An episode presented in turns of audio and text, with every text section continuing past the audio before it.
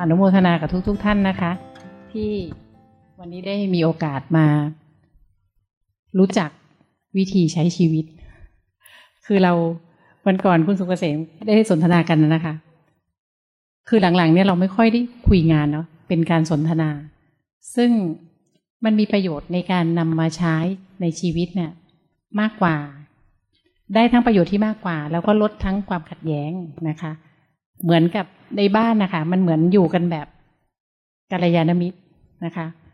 ไม่มีเหมือนกับไม่มีตำแหน่งพ่อ ไม่มีตำแหน่งแม่ ไม่มีตำแหน่งลูกนะคะ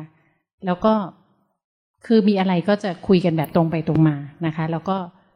บอกกันตรงๆ แต่ทีนี้ในในแง่ของการใช้ชีวิตนะคะ มันมีเรื่องของโลกภายนอกคือการทำงานนะคะ หรือว่าสิ่งที่โลกภายนอกเขาเรียกเราว่า เจ้านายเขาเรียกเราว่า พ่อเขาเรียกเราว่าแม่อย่างเงี้ย มันเหมือนกับเราจะเชื่อมโยงโลกภายนอกอะกับโลกภายในยังไง ไม่ให้เหตุผลที่ต่างคนต่างมีแล้วมันก็ดูดีนะคะ อย่างลูกบอกว่า เรียนเยอะก็ต้องพักบ้างสิอะไรอย่างเงี้ย หรือว่าเวลานี้ต้องไปหาเพื่อนอะไรอย่างเงี้ยค่ะ แล้วแล้วโลกภายนอกแบบเนี้ย แล้วเราอยากให้เขามีจิตภายในที่นิ่งเพื่อให้รู้ว่า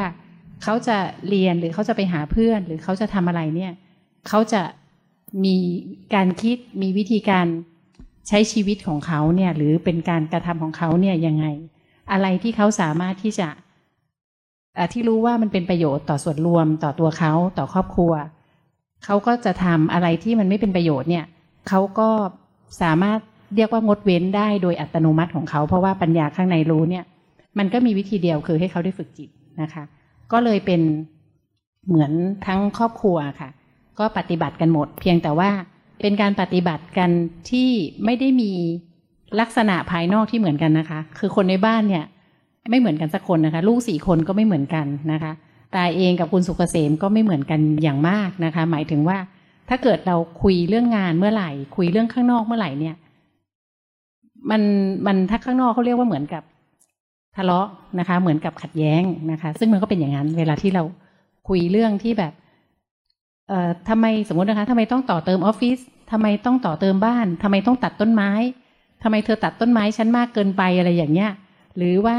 งานทำไมไม่ทำแบบนี้ทำไมไม่ทำแบบนั้น คือเขาก็มีเหตุผลที่ดีของเขา แต่เราก็มีเหตุผลที่ดีของเรา เพราะฉะนั้นน่ะ เราก็ต่างจะเอาเหตุผลนะคะมาเอ่อมาเป็นเรื่องของการพูดคุย แล้วมันก็จะไม่จบ แล้วมันก็ไม่จบหมายถึงว่าเนื้อหานั้นน่ะมันไม่จบ แต่สิ่งที่ได้มาก็คือความขัดแย้งที่เกิดขึ้น ไม่ว่าจะเป็นในที่ทำงานหรือว่าความบาดหมางใจที่เรารู้สึกว่า เออ เธอไม่ได้ทำอะเธอก็ไม่เข้าใจหรอกคนทำเป็นยังไงอะไรอย่างเงี้ย ส่วนคนอย่างเขาเองเขาก็จะมองว่าเขาว่ามองข้างนอกเราอะเป็นคนชกเราไม่รู้หรอกว่าเขาว่ามองเห็นอะไรนะคะ ซึ่งถ้าเราไม่ได้ปฏิบัติไม่ได้ฝึกจิตมาถึงแบบมีความเพียรต่อเนื่องนะคะ เราไม่มีทางเลยนะคะ ที่จะยอม เพราะว่า เราจะรู้สึกว่าเธอนั่นแหละไม่เข้าใจ เขาก็จะรู้สึกว่าเราทำไมโง่จังทำไมเราถึงไม่รู้จักเปิดรับ ไม่รู้จักเปิดฟังคนอื่น เราก็จะยิ่งโกรธเข้าไปใหญ่อย่างเงี้ยค่ะ มันก็จะเป็น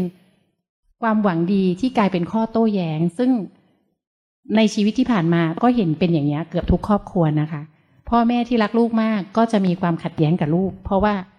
ใช้ความหวังดีอะค่ะ เป็นตัวกำหนดเหตุผลนะคะ ว่าลูกเรียนนี่สิลูกจะได้มั่นคง ลูกเห็นไหมว่าเนี่ย คนตกงานเยอะแยะ ลูกเรียนหมอดีกว่า ลูกจะได้มีงานทำลูกจะได้มีความสุข แต่คือมันเป็นสิ่งที่เป็นเหตุผลของเรา และก็เป็นความคิดของเรา ซึ่งจริง ๆ แล้วเนี่ย ในชีวิตของเราเราลองนับดูนะคะ ว่าตั้งแต่เราโตมาจนถึงวันเนี้ย มีกี่ครั้งคะที่ผลลัพธ์เนี่ยมันเป็นไปอย่างความคิดเรา แล้วมีกี่ครั้งที่มันไม่เป็นไปอย่างที่เราคิดนะคะ แล้วมีหลายครั้งไหมคะ ที่ความคิดนั้นอะทำให้เราเศร้าทำให้เราทุกข์โดยที่สิ่งนั้นยังไม่เกิดขึ้นด้วยซ้ำนะคะ แต่เราก็มองไม่เห็นใช่ไหมคะเราก็ยังใช้ชีวิตวนอยู่แบบนี้ มันก็เลยเป็นบทสนทนาที่เราคุยกันว่า เออเนาะเรานี้โชคดีนะ ที่เกิดมามีชีวิตแล้วรู้จักวิชาชีวิต ยังมีอีกคนอีกหลายพันคนหลายพันล้านคนในโลกนี้ ที่เกิดมามีชีวิตแต่ไม่รู้จักวิชาชีวิต วิชาชีวิตก็คือวิชาที่เรามีชีวิตแล้วเนี่ย เราจะใช้ชีวิต ใช้ร่างของเรานะคะ ในช่วงที่เรามีลมหายใจอยู่เนี่ย ให้เกิดประโยชน์นะคะ อย่างไรนะคะไม่ใช่เกิดประโยชน์เพราะว่าเราทำงานเป็นเราร่ำรวย เราบริจาคของนะคะเราอาจจะเรียกคนแบบนี้ว่าเป็นคนดีแล้ว สมัยก่อนตาก็คิดอย่างนี้นะแต่ว่าเอ้ยเราก็เป็นคนดีแล้วนะ เราก็เลยไม่ค่อยอยากฟังใคร เพราะเรารู้สึกว่าคนอื่นที่ว่าเราอะ หรือไม่เรียกว่าว่าเราเรียกว่ามีความเห็นไม่ตรงกับเราอะ เขาไม่เข้าใจเราต่างหาก เพราะว่างานเราก็ทำขยันเราก็ขยัน ทำธุรกิจก็เติบโตดีอะไรเงี้ยเลี้ยงลูกก็ออกมาลูกก็เป็นคนดีไม่เกเรไม่อะไรอย่างเงี้ย แล้วมีอะไรเธอต้องว่าฉันอะไรอย่างนี้นะคะ มันก็ประมวลความดีจากสิ่งที่เรา เราเราเรียกว่าเราประมวลผลตามที่คนอื่นน่ะเขาประมวลผลแบบนี้ แต่จริง ๆ แล้วอะในทุกในหลาย ๆ ครั้งอะ เรากับหาทางที่จะดับทุกข์ให้ตัวเองไม่ได้ เวลาที่เรามีความขัดแย้งกันระหว่างในในบ้านมีความขัดแย้งระหว่างเรากับทีมงานหรือ เรามีความขัดแย้งระหว่างเรากับคู่ค้าอย่างเงี้ยค่ะ เราก็ยังไม่เข้าใจนะคะ เราก็วนเวียน แล้วเราก็เห็นว่ามันเป็นเรื่องปกติ เพราะเราไม่รู้ว่าทางออกมันคืออะไร เพราะว่าเราไปแสวงหาธรรมะ เราก็อ่านเราก็ฟังซีดี เราก็ไปปฏิบัติ เขาบอกให้นั่งหลังตรง นิ่งๆหลับตากำหนดลมหายใจแล้วก็ทำแล้ว แต่เอ๊ะทำไมมันไม่ดับทุกข์ทำไมทุกข์มันไม่ดับนะคะ แต่เราก็ทนทนเอาแต่เราก็ว่าเออเขาบอกมาแบบนี้เราก็ยังไม่มีทางออกนะคะ ก็ บอกแบบนี้อ่านแบบนี้มาประมาณยี่สิบกว่าปีนะคะ แล้วก็พยายามคือก็ยังพยายามอยู่ เพราะเราเชื่อว่าธรรมะเนี่ยคือแก่นแท้ของชีวิต แต่ว่าเราไม่รู้ว่าธรรมะที่เป็นแก่นจริง ๆอะ ที่เราสามารถใช้ได้ทุกที่ทุกเวลาเนี่ย เป็นแบบไหนนะคะ วันนั้นไม่รู้จริง ๆ จนกระทั่ง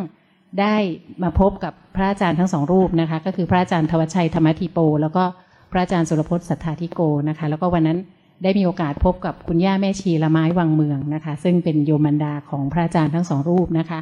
ท่านก็เมตตาที่จะสอนนะคะ ครั้งแรกก็มาสอนที่นี่แหละค่ะ ซึ่งวันนั้นเนี่ยเราก็ยังไม่เข้าใจนะคะ เราก็ยังจริง ๆ เราอะตั้งใจที่จะอาราธนานิมนต์พระอาจารย์มาสอนพนักงาน แต่เราเพราะเราคิดว่าวันนั้นเราก็จะมองคนอื่น เห็นความผิดของคนอื่น แต่ความผิดของตัวเองเนี่ยก็เห็นนะคะ แต่เห็นไม่ค่อยชัด จะเรียกว่าเหมือน เห็นแล้วก็มีเหตุผลอธิบายอีกว่าอ๋อที่เรายังทำไม่เสร็จเรายังทำอะไรได้ไม่ดีเนี่ย เพราะว่ามันติดค้างเรื่องนี้เพราะพนักงานเป็นอย่างนั้นอย่างนี้ เพราะคู่ค้าเป็นยังไง เพราะคนในบ้านเป็นยังไง วันนั้นน่ะก็ยังคิดแบบนั้นอยู่นะคะ แล้วเราก็คิดว่าเราศึกษาธรรมะมาเยอะตั้งยี่สิบกว่าปีนะคะ ทั้งฟังทั้งอ่านทั้งไปปฏิบัตินะคะ พอพระอาจารย์มาก็พระอาจารย์ก็สอน พนักงาน สอนพนักงาน ตอนนั้นหลวงลุงสอนพนักงานนะคะ แล้วหลวงพ่อก็ สอนส่วนตัว เราก็มีความรู้สึกว่าทำไมหลวงพ่อต้องมาสอนเรา คือเราอยากให้หลวงพ่อสอนพนักงาน เพราะว่าพนักงานเนี่ยทำงานผิดพลาดเยอะไม่ค่อยเข้าใจเรา เราจ้างวิทยากรมาอบรมแล้วเสียเงินแล้วเนี่ย เข้าใจแล้วก็ยังไม่ทำอีกทำไมถึงยังไม่ทำในเมื่อเหตุผลที่เป็นวิทยาศาสตร์เอาไม่อยู่นะคะ เราก็เลยลองนิมนต์พระมาสอนนะคะ ก็เราคิดอย่างนั้นนะคะ แล้วหลวงพ่อก็พูดคำว่า ถ้าหากว่าเราเปลี่ยน ทุกอย่างจะเปลี่ยน เราก็ยังไม่ค่อยเข้าใจ แต่ก็หลวงพ่อพูดก็ฟังไปก่อนนะคะ แล้วก็เราก็รู้สึกว่ามันก็น่าจะมีอะไรดีสักอย่างหนึ่งเพราะว่ามันเหมือนกับมันคงเป็นทางของเราด้วย ที่เราเหมือนตั้งจิตมาว่าเราอยากพบธรรมะแท้นะคะ ก็เลยเหมือนมีโอกาสได้พบตอนนั้นช่วงประมาณสักสี่สิบอายุประมาณสี่สิบนะคะ แล้วก็ก็เลยได้ปฏิบัติมาเรื่อยๆนะคะ ใหม่ ๆ มันก็ไม่ค่อยเข้าใจอะค่ะทำไม หลวงพ่อต้องถ่ายทอดทำไมต้องมีกล้องแพงๆทำไมพระไม่แบบอยู่เงียบๆอะไรอย่างเงี้ยเหมือนที่เราเคยได้ยินได้ฟังมาใช่ไหมคะ แล้วพอหลวงพ่ออธิบายบอกว่า ในเมื่อของเนี้ยดีที่สุด เราก็ต้องใช้เทคโนโลยีที่ดีที่สุด เพราะว่าต้องไปให้เร็วที่สุด เพื่อช่วยเหลือคนให้เร็วที่สุด เราก็เออเนาะเรื่องแค่นี้เราก็ติดเนาะเออมันก็สมควรแล้วที่เราจะต้องมาฝึก เพราะว่า เรื่องแค่นี้ถ้าเราแค่ตรงไปตรงมาเราก็เข้าใจแล้ว แต่เราอะติดความคิดที่เราได้ยินจากคนนั้นคนนี้พูดมาเป็นประจำนะคะว่า พระก็ต้องอยู่วัดอยู่ส่วนพระอะไรอย่างเงี้ยต้องไม่ต้องแบบไม่อะไรอะเหมือนกับมีความคิดของเราที่เราฟังคนอื่นมาแบบนั้นนะคะ ในที่สุดเราก็เราก็แล้วมีประโยคหนึ่งที่หลวงพ่อพยายามจะบอกว่า คือตาเป็นคนทำอะไรแล้วตั้งใจ หลวงพ่อก็บอกอย่าตั้งใจ เราก็ยิ่งงงนะคะ ใหม่ๆ ทำไม่ตั้งใจมันจะทำได้ยังไงทำไม่ตั้งใจ ขนาดตั้งใจยังทำไม่ค่อยได้ แล้วหลวงพ่อบอกไม่ให้ตั้งใจนะคะ หลวงพ่อบอกว่าให้ตั้งจิต คือรู้สึกตรงนี้ไปเรื่อยๆ แล้วปัญญาจะเกิดเองนะคะ แล้วพอปัญญาเกิดแล้วเนี่ยมันจะมีอีกหลาย ๆ เรื่องที่เราเห็นด้วยปัญญา ซึ่งมันจะไม่เหมือนกับที่เราอะเห็นด้วยประสบการณ์ที่ผ่านมา มันทำให้มีคำตอบต่างกันออกไป และนั่นอะมันทำให้ในขณะเดียวกันเนี่ยมันทำให้เราสามารถดับทุกข์ที่บอกว่าเราเดินบนเส้นทางแห่งความทุกข์นะคะ แต่ว่าเราสามารถดับทุกข์แล้วมันก็เลยเหมือนกับเรามีความสุขได้ จริง ๆ คือทุกข์มันดับ ข้างในมันสุขอยู่แล้ว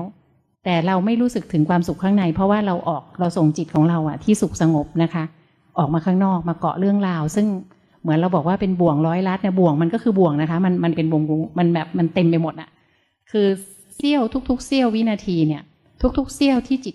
เกิดดับนะคะมันมีบ่วงที่เป็นความคิดที่ดึงจิตเรา ออกไปได้ตลอด คือเราพร้อมจะส่งจิตออกไปได้ตลอดนะคะ เพราะฉะนั้นก็เลยเป็นที่มาว่า เอ๊ะถ้าเป็นอย่างนี้เราก็ต้องฝึกให้บ่อยขึ้น เพราะว่ามันเป็นวิชาเดียวแหละที่เราจะสามารถใช้ได้ทุกที่ทุกเวลาจริง ๆ เพราะว่าความทุกข์มันก็ไม่เลือกที่ ไม่เลือกเวลาแล้วก็ไม่เลือกบุคคล แล้วในเมื่อเราอยากมีชีวิตที่มีความสุข เราก็ต้องตรงไปตรงมากับความต้องการของเรานะคะ ก็อยากจะอบอกประสบการณ์นี้ให้หลาย ๆ คนว่าเราลองตรงไปตรงมากับความต้องการในชีวิตเราสิคะ เราจะได้ใช้วิชาชีวิต ให้เป็นไหนๆเกิดมามีชีวิตแล้ว ถ้าไม่รู้จักวิชานี้นะ ต่อให้เราเรียนได้เกรด A มามากมายนะคะ มันก็ไม่สามารถนำมาใช้ทำให้ชีวิตเรา แค่เรื่องที่ไม่ควรจินตนาการให้ทุกเรายังดับมันไม่ได้เลยนะคะ แล้วเราจะไปเอาชนะกับเรื่องอื่น ๆ มันก็คงจะยากนะคะนั้นวันนี้เรากลับมาที่จิตภายในนะคะ ปัญญาที่เกิดขึ้น มันเหมือนกับเป็น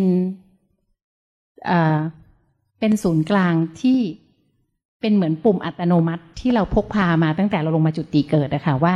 ถ้าเรากลับมาที่จิตเดิมแท้ของเราภายในเนี่ย เราจะเป็นตัวของเราเองคำว่าเป็นตัวของเราเองไม่ได้เหมือนที่ภาษาเขาพูดกันนะคะโอ้ยฉันเป็นตัวเองไงฉันถึงแบบไม่ฟังเธออะไรอย่างนี้ มันเป็นอีกภาษาหนึ่งนะคะ แต่ว่าการเป็นตัวเองที่เรากลับมาที่จิตภายในเนี่ย คือมันจะตรงไปตรงมาค่ะ กับความรู้สึกแท้แท้แท้แท้นะคะ ไม่ใช่ความรู้สึกที่เขาเล่าว่า เหมือนที่บอกเขาเล่าว่าพระต้องเป็นแบบนี้อย่างเงี้ย ถ้าพระก็อยู่ส่วนพระแล้ววันนี้เราจะได้ปฏิบัติธรรมไหมคะ เราคงไม่มีเวลาที่จะไปที่วัด หรือบางทีก็ไม่สะดวก เราคงไม่สามารถเอาลูกตัวเล็กๆ มาปฏิบัติหรือคนท้องอย่างเงี้ยค่ะ บางทีก็ไม่สามารถไปปฏิบัติไปนั่งแบบนั่งกับพื้นได้นานๆหรือคนที่มีอายุ หรือคนที่มีปัญหาสุขภาพอะไรอย่างเงี้ยนะคะ เพราะฉะนั้นอันนี้ค่ะมันทำให้เราเห็นว่าในชีวิตประจำวันเนี่ยแล้วก็ทุกๆ คนสามารถที่จะฝึกจิตแล้วก็พบปัญญาภายใน เราถึงจะกลับมาที่ จุดเดิมแท้ของเราอะว่าเรามาจุดติเกิดมาเป็นมนุษย์เนี่ยเพื่ออะไร เพราะว่าเราเป็นสิ่งมีชีวิตเดียวนะคะ ที่สามารถใช้ชีวิตนี้ในการสร้างกุศลสร้างบารมี ซึ่งเป็นอริยทรัพย์ หรือเป็นทรัพย์เดียวนะคะ ที่เราเอาติดตัวไปได้นะคะ เพราะฉะนั้นเนี่ยก็จะพูดเรื่องนี้กับลูกๆบ่อยๆว่า ถึงลูกจะอยากมีเงินมีนาฬิกาดีๆ หรือนั่งรถแพงๆ มันไม่ได้ผิด แต่ว่า สิ่งที่ดีกว่านั้นก็คือ ถ้าเรามีสิ่งนั้นทำงานด้วยความสุจริตมีสิ่งนั้น แล้วเรารู้จักที่จะดับทุกข์ได้ แล้วก็สามารถที่จะช่วยเหลือเพื่อนมนุษย์ได้อะวันหนึ่งเราจะเห็นถึงคุณค่าของเวลาที่เราใช้ไปแต่ละวัน แล้วเราจะไม่เสียดายเวลาที่เราใช้ไปหรือเวลาที่เราเกิดมานะคะ เพราะว่ายังไงวันหนึ่งก็ทุกคนก็ต้องโต แก่แล้วก็เจ็บแล้วก็ตายไป มันก็เป็นอย่างนี้ช่วงเวลาเราสั้นมาก เราสังเกตสิคะว่าเราบอกอ้าวหมดวันแล้วเหรอเอ้าปีหนึ่งแล้วเหรอ นี่ปีหกสามกลางปีแล้วนะคะ เรายังจำกันได้ไหมว่ามันปีใหม่ตอนไหนนะคะ มันแป๊บเดียวนะคะ ปีหน้าก็หกสี่อีกแล้ว อายุเราไม่เคยถอยหลังนะคะ มันเดินหน้า แต่ว่าสิ่งที่เราได้มาคืออะไร เราใช้ชีวิตเนี่ยเพื่อหาสิ่งที่เราไม่สามารถเอาไปได้ แต่เราอะทุ่มเททั้งกายทั้งใจบางคนทุ่มชีวิตเลยนะคะ ไม่ได้มายอมตายยอมฆ่าตัวตายนะคะ ทั้งๆทที่สิ่งที่ได้มานั้นเอาไปไม่ได้นะคะ ถ้าแบ่งปันได้บางทีเรามีความสุขมากกว่านะคะ การที่เรามีบางอย่างอยู่กับตัวเรา เราลองสิคะว่าเวลาเราลองแบ่งปันให้ใครที่เขาทุกข์ยากกว่าเราอะค่ะ หรือเราเห็นรอยยิ้มของใครนะคะ แล้วเรารู้สึกมีความสุข อันนั้นนะคะคือจิตเดิมแท้เรา เราเออเรามีความสุขแต่เราลืมที่จะจำความรู้สึกแบบนั้น เพราะเรากลับมาที่ความคิดเดิม ซึ่งความคิดเดิมมันยังไม่ใช่เนื้อแท้ๆหรือว่าจิตเดิมแท้ของเราที่เราต้องการ ที่เรามีชีวิตอยู่เพื่ออะไรนะคะ เพราะฉะนั้นจึงอยากจะบอกว่า วิชาชีวิตเนี้ยค่ะ มันเป็นสิ่งที่เราใช้ได้ทุกที่ทุกเวลาจริง ๆนะคะ แต่มีอีกสิ่งหนึ่งที่อยากจะบอกไว้ก็คือ ถึงแม้จะพูดธรรมะได้แบบนี้ ไม่ใช่ว่า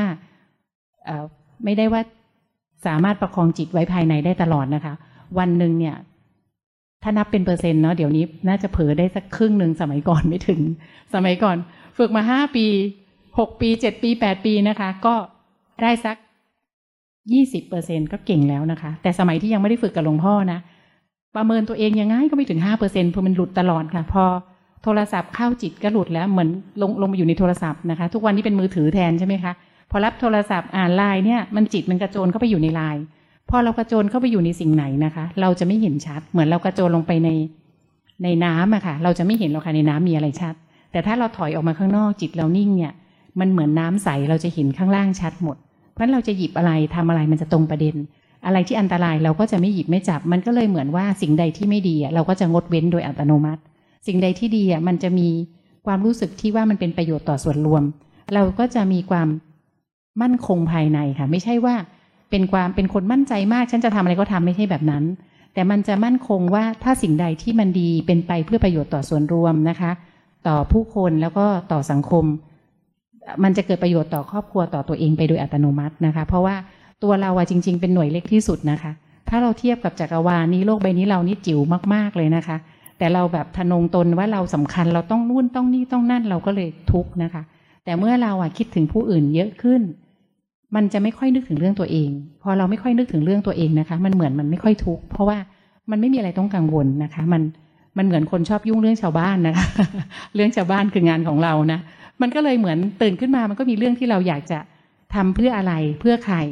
มันเหมือนพลังอะมันมาทุกวัน มันก็เลยเหมือนคนไม่ค่อยเหนื่อย เหมือนคนทำงานได้ทุกๆวันนะคะตาทำงานวันละประมาณสามกะนะนอนประมาณสี่ชั่วโมง แต่เรารู้สึกว่ามันสดชื่น เพราะว่าเวลาเราหลับนะคะเราก็ชาร์จแบตเตอรี่ตัวเองด้วย อันนี้ก็เป็นเคล็ดวิชาหนึ่งที่ได้มานะคะ ซึ่งคุณสุกเกษมก็เป็นอาจารย์อีกคนหนึ่งนะคะ คือเขาก็บอกว่าเวลานอนเนี่ยให้เรา อย่านอนทิ้งนอนกว้างนะคะ นอนไหนๆก็จะหลับจะใช้เวลาอยู่แล้ว ก็ให้มันเกิดประโยชน์หน่อยชาร์จแบตเตอรี่ตัวเองหน่อยซึ่งแบตเตอรี่เราอยู่ตรงนี้ ต่อให้เรามีมือถือเครื่องแพงแค่ไหนนะคะ ถ้าเราไปชาร์จเป็นผิดที่แบตเตอรี่ของแท้แค่ไหนมันก็มันก็ไม่เต็มนะมันก็ไม่ค่อยจะไม่ค่อยเข้าด้วย แต่ถ้าเราชาร์จให้มันถูกที่คืออยู่ตรงนี้ ชาร์จยังไงก็รู้สึกเบาๆถ้าเรายังไม่ชำนาญมากเราก็มือแตะต่อให้ตาเองนะทำมาสิบปีแล้วเนี่ยก็ต้องแตะเบาๆนะมันหลุดง่าย เพอแป๊บเดียวมันจะมีเรื่องแวบไปละไอ้แวบไปแล้วเนี่ยคือความคิดมันไปนะคะ หมายถึงว่าไม่ใช่ความคิดไปจิตเราไปเกาะไอ้ความคิดเพราะมันลอยมาเหมือนสายน้ำเหมือนสายลมมันมาตลอดเวลามันไม่เคยหยุดนะคะ มันมาจนเราไม่ได้สังเกต ถ้าเราฝึกจิตเราจะเริ่มเห็นอ้าวไปแล้วเหรอเราก็กลับมาใหม่ แต่เราจะไม่ลาคาญตัวเองนะ เพราะว่าเรารู้ว่ามันเป็นปกติของทุกคนนะคะ แล้วเราก็จะรู้สึกว่า พอกลับมาปุ๊บมันมันจะเหมือนนึกอะไรขึ้นมาได้ ก็ให้เรารีบจดไว้นะคะ เพราะว่าอะไรที่มันแวบขึ้นมาจากปัญญาข้างในมันมาแป๊บเดียวนะคะ แล้วเสร็จแล้วความคิดมันจะมาแทนที่ใหม่ เพราะว่าเพราะความคิดมันมาตลอดอยู่แล้ว ปัญญาจะมาต่อเมื่อเราน้อมจิตเรากลับเข้าฐานของจิตได้เมื่อไหร่ ปัญญาถึงจะเกิด เพราะฉะนั้นถ้าเราอยากใช้ชีวิตโดยให้ปัญญานำทาง เราก็ต้องอยู่กับต้นขั้วของเขาคือปัญญานะคะ เราใส่อะไรเข้าไปมันก็ออกมาเป็นอย่างนั้นใช่ไหมคะเหมือน input เท่ากับ output น่ะเรากลับเข้ามาที่ปัญญา เราก็จะได้ปัญญานั้นนำชีวิต ถ้าเราเอาปัญญาไปเกาะกับความคิด เราก็ได้ความคิดนำชีวิต ซึ่งเราก็พบหลายครั้งแล้วแม้แต่ด็อกเตอร์ พอใช้ความคิดเครียดกังวลอย่างฆ่าตัวตายได้ คนที่ตำแหน่งสูงๆนะคะ ก็ยังฆ่าตัวตายได้ เพราะฉะนั้นนี่คือ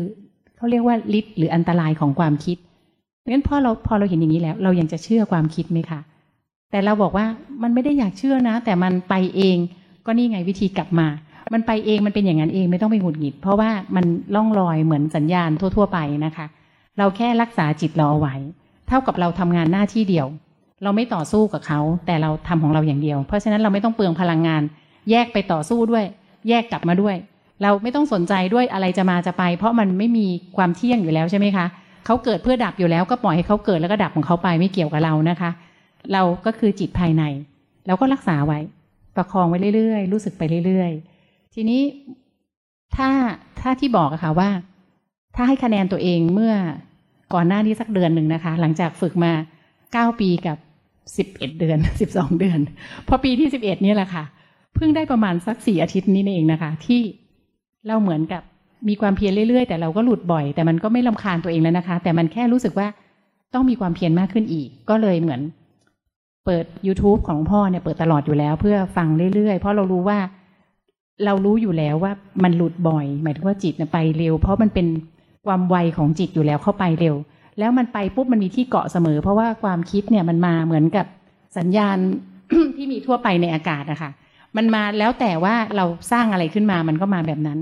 บางทีเราก็สร้างเองบางทีคนอื่นรอบๆ ตัวเราก็สร้างขึ้นมา ทีนี้พอเราจิตไปเกาะปุ๊บตอนไหนก็ตอนนั้นเลยมันก็ไปเลยค่ะ ไปแล้วมันก็ไปหลายกิโลเลยนะคะ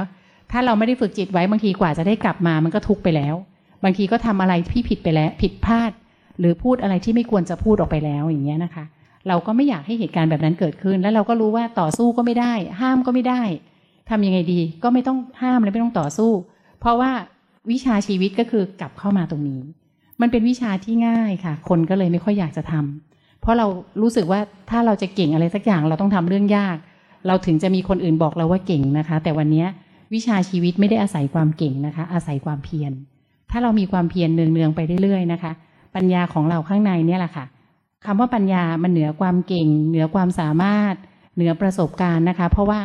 มันเป็นเหมือนประสบการณ์ความสามารถที่มันพกมาหลายภพภูมิเขาถึงเรียกว่าภูมิปัญญานะคะ เพราะฉะนั้นพกมาบางทีเราถึงทำอะไรที่เราไม่เคยเรียนมา เราเพิ่มเอ๊ะทำไมเราทำได้ มันเป็นของเก่าที่เราพกพามา เพราะฉะนั้นพอกลับมาตรงนี้เราจึงพบปัญญาเดิมของเรา และสิ่งที่เราเรียนรู้ใหม่ในภพนี้ชาตินี้ก็คือข้อมูลใหม่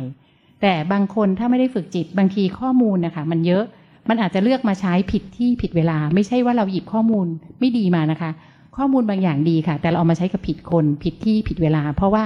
เรายังใช้โดยใช้ความคิดเป็นตัวนำทางชีวิต แต่ถ้าเราน้อมจิตกลับมาตรงฐานของจิตเมื่อไหร่อะค่ะ นั่นคือเรากำลังใช้ปัญญาในการนำทางชีวิต มันก็จะนำการกระทำนำคำพูดนำความคิดนำความเพียรนนะคะ แล้วก็ทำให้เส้นทางของชีวิตเราอะค่ะ มันมั่นคงแล้วก็ปลอดภัย เพราะเรารู้ว่าเราเดินในเส้นทางที่เป็นแสงสว่างของปัญญาที่เป็นของที่เราพกพาเหมือนบุญที่เราพกพามานะคะ แต่บุญก็เหมือนเงินใช่ไหมคะใช้แล้วมันก็หมดไปนะ บางคนเนี่ย ตกบันไดาตายก็มีนะคะ เพราะว่าหมดบุญพอดีเราบอกอ้าวถึงก้าวข้อหมดบุญพอดี แต่เราไม่เข้าใจว่าหมดบุญแปลว่าอะไร วันนี้ก็เลยเล่าแบบความรู้สึกส่วนตัวนะ เรารู้สึกว่า ก็คือมันหมดมันก็คือหมดไงคะคือมันใช้ไปแล้วอะแต่เราไม่ได้สร้างเพิ่ม แต่เราพกมาเนี่ยการได้เกิดเป็นมนุษย์เนี่ยมันพกบุญมาเยอะนะคะ แล้วยิ่งเป็นมนุษย์ที่อยู่บนแผ่นดินไทยนะคะ มีองค์บุรพามหากษัตริย์ทุกพระองค์ซึ่งครองแผ่นดินโดยธรรมแล้วก็ดูแลรักษาแผ่นดินไว้ให้เราขนาดช่วงวิกฤตช่วงโควิดช่วงโรคระบาดพวกเรานะคะ ยังมีความหลั่นล้าใช้อาหารการกินกันยังเหลือเฟือกันอยู่เลยนะคะ ในขณะที่เมืองนอกยังต้องแย่งยังต้องขาดแคลนนะคะ เพราะฉะนั้นเราไม่ใช่มนุษย์ที่ที่แค่มีบุญธรรมดานะคะ เรามีบุญมากนะคะ ถึงได้เกิดบนแผ่นดินไทยแบบนี้นะคะ ก็เป็นที่มาของการที่เรานิมนต์อารัธนานิมนต์พระอาจารย์ทั้งสองรูปมา เพราะว่าเป็นวันที่ในหลวงรัชกาลที่9นะคะ ท่านขึ้นครองราชในวันนี้ แล้วก็เป็นวันที่ในหลวงรัชกาลที่ 8 ท่านทรงเสด็จสวรรคตนะคะ ก็อยากให้พวกเราได้มีโอกาสได้ฝึกจิต แล้วก็แผ่เมตตาเพื่อถวายเป็นพระราชกุศลนะคะ เพราะว่า เกิดในแผ่นดินนี้นะคะ เหยียบย่ำมาจนอายุขนาดนี้นะคะ ถ้าเราได้สำนึกน้อมตอบแทนคุณแผ่นดินกัน แล้วความรู้สึกนี้มันแพร่ออกไปนะคะ มากขึ้นเท่าไหร่นะคะ เราก็จะได้อยู่ในแผ่นดินที่มีความอุดมสมบูรณ์แบบนี้ มีความสุขแบบนี้แม้ในยามที่ชาวโลกวิกฤต เราก็ยังอยู่มีความสุขได้ เรายังได้มีโอกาสมาปฏิบัติแบบนี้นะคะ ในที่ที่สะดวกนะคะแล้วก็สามารถที่จะพาคนที่เรารักนะคะ มาปฏิบัติธรรมด้วย เพราะว่า ถึงแม้เราจะให้ทรัพย์สมบัติกับลูกนะคะ ให้ความรู้กับลูกให้ลูกเรียนหมอหรืออะไรก็ตามนะคะ ไม่มีใครการันตีได้นะคะ ว่าลูกจะมีความสุขจริงไหมอาจจะเป็นหมอที่ฆ่าตัวตายก็ได้ อาจจะเป็นหมอที่มีความทุกข์ก็ได้ เพราะว่าเครียดนะคะ ไม่ได้ไปไหนเลย เจอแต่คนไข้ออกเข้าออกโรงพยาบาลนะคะเเห็นคนนี้ตำแหน่งใหญ่กว่า ก็อยากจะเรียนมากขึ้นอีกนะคะ แล้วก็เครียดมากขึ้น มีครอบครัวด้วยเรียนด้วยทำงานด้วยนะคะ คือเครียดไปหมดแต่ก็ยัง หาทางออกไม่เจอ เพราะว่าสังคมหรือว่าความคิดพาเราไปแบบนั้นนะคะ แต่ถ้าเราให้ลูกได้ฝึกจิตไว้นะคะ เขาจะเหมือนมีเกาะคุ้มกันของเขา ก็เหมือนกับเราอะค่ะ ให้สิ่งที่ดีที่สุดกับลูก ให้สิ่งที่ดีที่สุดกับคนที่เรารัก ให้สิ่งที่ดีที่สุดกับทีมงานหรือพนักงานของเรา หรือเพื่อนร่วมงานของเรานะคะ สิ่งนี้เขาจะได้ใช้มากหรือน้อย เขาจะได้ใช้ค่ะ แต่ว่าอาจจะในเวลาที่ต่างกันก็แล้วแต่กุศลบารมีของแต่ละคน แล้วก็การตั้งจิตของแต่ละคนที่ อยากจะมาทำอะไรในในในภพนี้ในชาตินี้นะคะ ก็เป็นสิ่งที่อยากแชร์ให้ฟัง เพราะว่าสำคัญที่สุดคือถ้าเราต้องการประคองจิตไปเรื่อยๆค่ะ มันอาจจะต้องใช้กุศโลบายตัวนอกนิดนึงนะคะสำหรับตาตาใช้วิธีว่าก่อนจะพูดนะคะ ก็น้อมจิตลงมาก่อน มันจะได้ไม่กระโจนไปเกาะไอ้คาพูดของคู่สนทนา เพราะบางทีเขาก็พูดอะไรเรา เราเดาไม่ได้นะคะ แต่ว่าถ้าเราเกาะจิตภายในไว้เนี่ย ปัญญาเราเขาจะกรองให้เองว่า คำไหนใช่ไม่ใช่คำไหนเอามาใช้ประโยชน์ได้คคำไหนไม่ต้องใช้ประโยชน์ เราก็จะไม่ทุกข์กับคำพูดเขาไม่โกรธกับคำพูดเขานะคะ มันก็เหมือนคนที่ข้างนอกเป็นอย่างไรก็แล้วแต่ปัญหาอะไรเกิดขึ้นก็แล้วแต่ข้างในมันยังสุขได้นะคะ ซึ่งสิ่งนี้ก็เคยพิสูจน์ด้วยตัวเองมาช่วงที่ตัวเองเป็นมะเร็งนะคะ แล้วก็ตอนเป็นมะเร็งเมื่อประมาณสี่ปีกว่าห้าปีที่แล้วนะคะ ก็ลูกก็ยังเล็กนะคะ บริษัทก็มีปัญหามากมาย แต่ว่าเป็นช่วงเวลาที่มีความสุขข้างใน หรือจะเรียกว่ามีความสุขทั่ว ๆ ไปเนี่ยค่ะ มากกว่าชีวิตก่อนเป็นมะเร็งนะคะ ตอนนั้นเนี่ยธุรกิจอะไรรุ่งเรืองดีมาก แต่ว่ามีปัญหาต่อเนื่องเรื่อยๆ เพราะว่ามันมีอย่างนี้มันก็ต้องทำอย่างนั้นอีก เพราะว่าเราก็ติดในความดีของตัวเองด้วยว่า ต้องอย่างนั้นต้องอย่างนี้ พอติดในความดียิ่งออกยากนะคะ เพราะว่ามันชื่อว่าดีแล้วก็ไม่อยากจะออกนะคะ แต่พอมาฝึกจิตแล้วเนี่ยมันไม่ติดอะไรสักอย่างหนึ่งนะคะ เพราะว่าเราพอเราประคองจิตเราจะรู้ว่าขณะนั้นนั้นน่ะ เราควรทำอะไรเราควรพูดอะไรนะคะ ก็ อนุโมทนากับทุกๆท่านนะคะ แล้วก็กราบขอบพระคุณพระอาจารย์ทั้งสองรูปที่เมตตาแล้วก็ให้ธรรมาพวกเราตลอด แล้วก็เชื่อว่าด้วยเหตุนี้นะคะทำให้บริษัทเราตอนนี้หลังโควิดมาแล้วเรายังมีธุรกิจที่มั่นคงอยู่นะคะ แล้วก็พนักงานก็ยังสงสัยกันอยู่เอ๊ะทำไมยังขายดีนะคะ เป็นเคล็ดลับวิชาด้วยเคล็ดลับธุรกิจด้วยนะคะ ขอบคุณทุกท่านค่ะ อนุโมทนาค่ะ อนุโมทนา